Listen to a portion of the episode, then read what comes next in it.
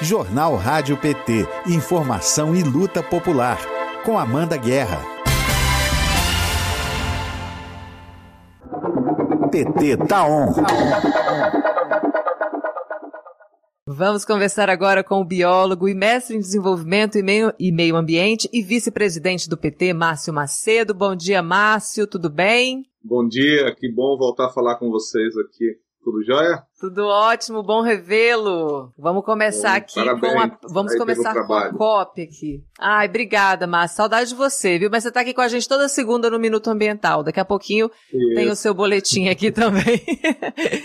Conta pra gente como é que foi o desempenho dos dois Brasis, né, na COP nos últimos dias, né? O Brasil real lá com as lideranças indígenas, a Juventude pelo Clima, a bancada lá da, do PT, né, os, os parlamentares progressistas, e o Brasil do Bolsonaro. Como é que foi essa mistura lá na apresentação do Brasil na COP?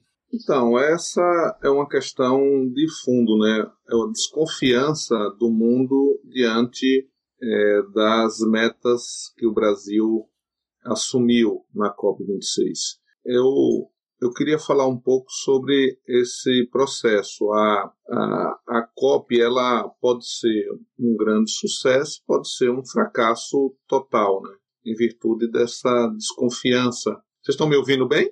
Diante dessa desconfiança. Estamos bem? Alô?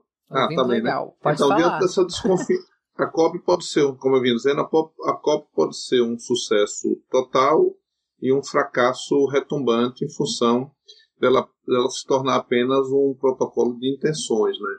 Então isso há uma desconfiança muito grande do mundo do que está sendo assumido pelas, pelo, pelo, pelos países, né? Por exemplo, é, até agora o dia mais significativo para mim foi do o acordo pelas florestas quando eu, quando eu fui presidente da, da, mudança, da Comissão Mista de Mudança Climática do Congresso Nacional, eu era deputado federal, eu participei deste Dia da Floresta, que é uma coisa fantástica, você tem participação de organizações do mundo inteiro. O que é que acontece? Ali, é, o governo brasileiro, através de Bolsonaro, assumiu metas muito audaciosas, muito ambiciosas, corretas do ponto de vista é, de, de teórico e de, de posição, né, que é zerar o desmatamento legal até 2028, reduzir 50% as emissões de gases até 2030, de gases de efeito estufa, neutralizar as emissões de carbono até 2050 e reduzir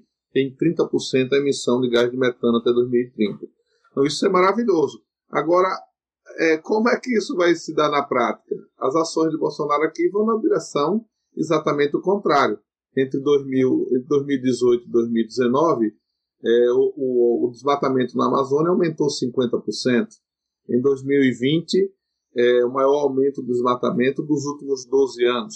Se você fizer uma analogia, por analogia, você vai ver que o momento de maior combate ao desmatamento, de maior de desmatamento menor do Brasil foi na era Lula, quando Lula era, era, era presidente do Brasil. Então, assim, as ações de Bolsonaro vão na contramão do que ele propôs na COP do que o governo dele propôs, que infelizmente ele não participou. E o ministro do Meio Ambiente é, dele chega atrasado na COP, né, apenas essa, essa semana. Então, assim, é uma situação complicada, porque as ações que estão em curso no país vão na contramão. Por exemplo, os projetos que estão é, no Congresso Nacional tramitando com o aval do governo são todos na direção de é, e de enfrentamento às, às, às, comunidades tradicionais, os quilombolas, as populações originárias, os indígenas, né? É, a, os extrativistas. Então, são áreas que fortalecem o desmatamento ilegal, que fortalece a, a derrubada da, das florestas. Então,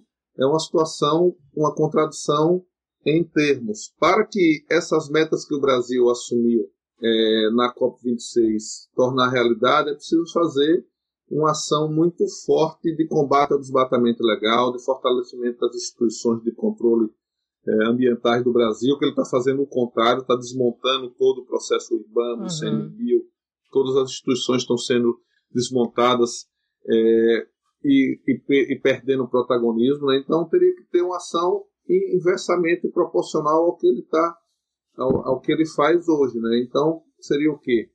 O agronegócio teria que se modernizar, ter uma ação em cima, sobretudo, da pecuária, para diminuir É, porque quem é que contribui com a, com, com a maior é, emissão de metano é, no Brasil? Você tem dois, dois, duas situações. É o, a pecuária e a produção de arroz irrigado. Então, a pecuária precisa ter ações concretas de modernização do agronegócio brasileiro, seja na, no manuseio do esterco produzido, seja numa discussão que os especialistas da área dizem para diminuir o tempo de abate dos animais. Então, é necessário ter uma ação de modernização do agronegócio brasileiro, sobretudo da pecuária. É fundamental que tenha o combate ao desmatamento é, numa proporção eficiente, né, de fortalecimento das comunidades que protegem a floresta, os índios, os extrativistas, os quilombolas, é uma relação é, que seja respeitosa entre o agronegócio e a manutenção da floresta de pé. Tem que ter uma ação também, embora a matriz energética brasileira seja uma matriz é, em 83% renovável, é, muito 65% vem de hidrelétricas, é uma é uma matriz limpa, mas é necessário manter essa matriz e não permitir que haja substituição por carvão e etc. Então tem que ter uma ação na direção contrária do que o Bolsonaro está fazendo hoje. Então por isso que ah, o mundo está inseguro e, tá, e, e, não tem nenhuma certeza de que o Brasil cumprirá as suas metas que são fundamentais para a diminuição é, do, da emissão de gás de efeito estufa para é, a manu, a, o limite de um grau e meio de aumento da temperatura global. Então, o desmatamento é uma das é uma das ações que provoca maior emissão de gás de efeito estufa no planeta. E no Brasil, essa é a principal é o principal fator de emissão de gás de efeito estufa. Então, é fundamental o combate ao desmatamento eficiente, eficaz, com fortalecimento dos órgãos de controle ambientais e com a política de proteção da floresta e dos habitantes tradicionais que protegem e que mantêm a floresta de pé. Isso, obrigada pela explicação, Márcio. Agora eu queria mudar radicalmente de assunto, porque eu sei que você também tem novidades para gente sobre a viagem do Lula para a Europa, né? Conta tudo, Não. porque a gente está aqui ansioso para saber.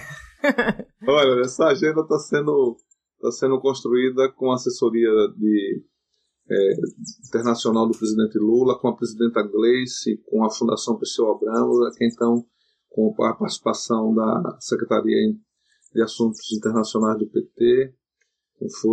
Então é quem tem, quem tem construído essa agenda. Eu acho que vai ser uma agenda legal, mas essa agenda eu não estou acompanhando diretamente não. Os países a, a gente tem? Quais são os países é, que ele vai visitar? É a, é a presidenta Gleice que está pilotando isso. Eu acho que ele vai começar pela Espanha, então vai ser bom. Vai começar pela Espanha, né? E tem um prêmio também na França, não é isso?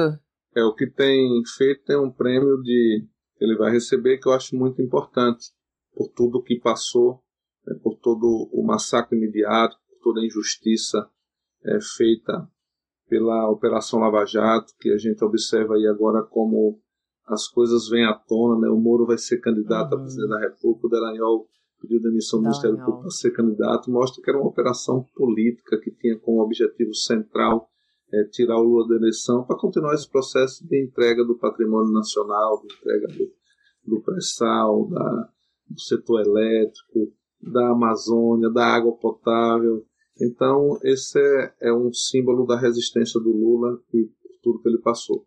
Mas é isso. Eu acho que eu queria.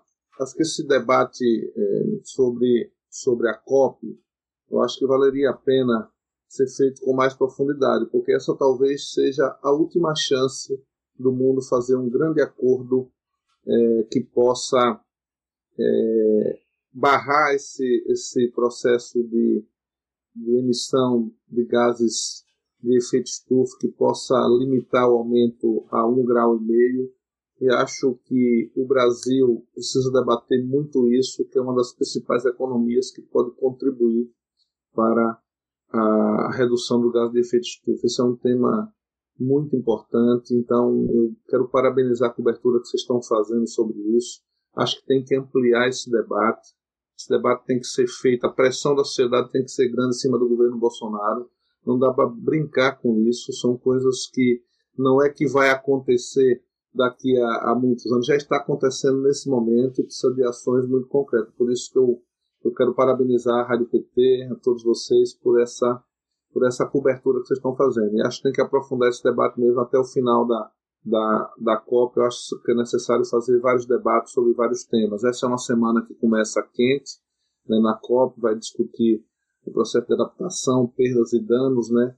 É, como, é, como evitar essa estimativa que tem hoje de que até 2030 as mudanças climáticas podem é, gerar 100 milhões de, de pobres é, no Brasil ou no, no, mundo. Então isso é um, é um, tema que é necessário debater. A questão, a incidência no transporte, do, do, das mudanças climáticas no transporte, nas minorias, nas mulheres, nas, nas uhum. meninas, né, na, nas minorias de uma forma geral. Então a semana começa começa quente. Eu acho que deveria aprofundar esse debate sobre esses temas, ficar muito atento. É, eu queria te falar uma coisa importante. Como é que vai ser a discussão sobre é, barrar a utilização de carvão nas economias carbonizadas do mundo inteiro? O Brasil tem, uma, tem pouca incidência de carvão. Tem pouca, né? A Europa tem bastante.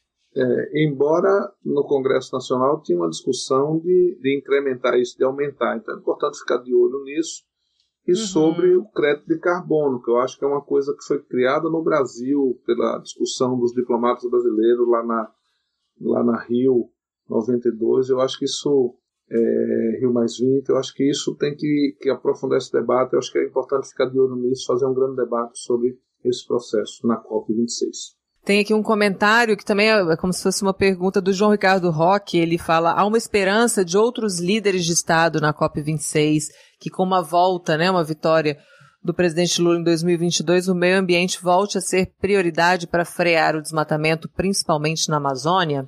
Não, com certeza. A, o Lula é muito respeitado pelo, pelo que fez, né?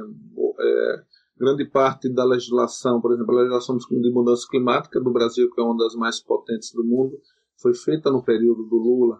As ações de combate ao desmatamento ganhou proporções é, razoáveis e de enfrentamento dele no governo do Lula. Foram feitas muitas ações de proteção ao ambiente e hoje, é, pelas conversas que eu, que eu tenho tido com ele, ou que eu tenho percebido as entrevistas dele, ele demonstra uma maturidade muito grande da importância é, de que a matriz ambiental esteja presente no, num projeto de desenvolvimento sustentável para o próximo período. Então, ele está muito antenado com isso, está muito sintonizado com a necessidade de ter ações que possa caminhar para uma economia sustentável do ponto de vista ambiental. Então, eu, eu tenho certeza que a eleição do Lula leva levará um otimismo muito grande para o mundo em relação não só às mudanças climáticas, ao combate às mudanças climáticas, como uma política eh, de proteção aos recursos naturais. É claro que tudo isso pode ser harmonizado, ninguém aqui está dizendo que o, que o agronegócio tem que acabar, não, ele tem que apenas que ser compatível com a preservação ambiental, tem que ter, uhum. porque você já está vendo o debate internacional como está acontecendo, de que países já estão querendo barrar produtos brasileiros que são oriundos do desmatamento ilegal, seja, seja é, boi que seja é, criado em área de proteção ambiental, seja a soja que é, é plantada na derrubada de florestas, isso tudo está criando um clima internacional de que isso não pode ser feito. Então, o Lula é uma esperança para que tenha um desenvolvimento sustentável para o Brasil. Então, o problema é que até lá nós temos um ano aí que se não tiver pressão sobre o governo Bolsonaro, a tendência é ele privilegiar o agronegócio, é ele fazer é, coluio com madeireiros, com garimpeiros, em detrimento da proteção da floresta, dos extrativistas, dos quilombolas e dos indígenas. Maravilha, Márcio. Muito obrigada pela sua participação aqui hoje. Daqui a pouco tem Minuto Ambiental. A gente passou bastante do tempo, mas eu quero que, que a gente transmita hoje o seu boletim, tá bom também, viu? Obrigada, bom dia para você, boa semana. Obrigado, um beijo no coração, boa semana, parabéns pelo trabalho. Eu quero abraçar e beijar todos os, os ouvintes e todos que nos veem pela internet da Rádio PT, que já é um sucesso, já faz parte da, da audiência do Brasil. Então, boa sorte e boa semana para todos. Obrigada, Márcio. Um abraço. Rádio PT. Aqui toca democracia.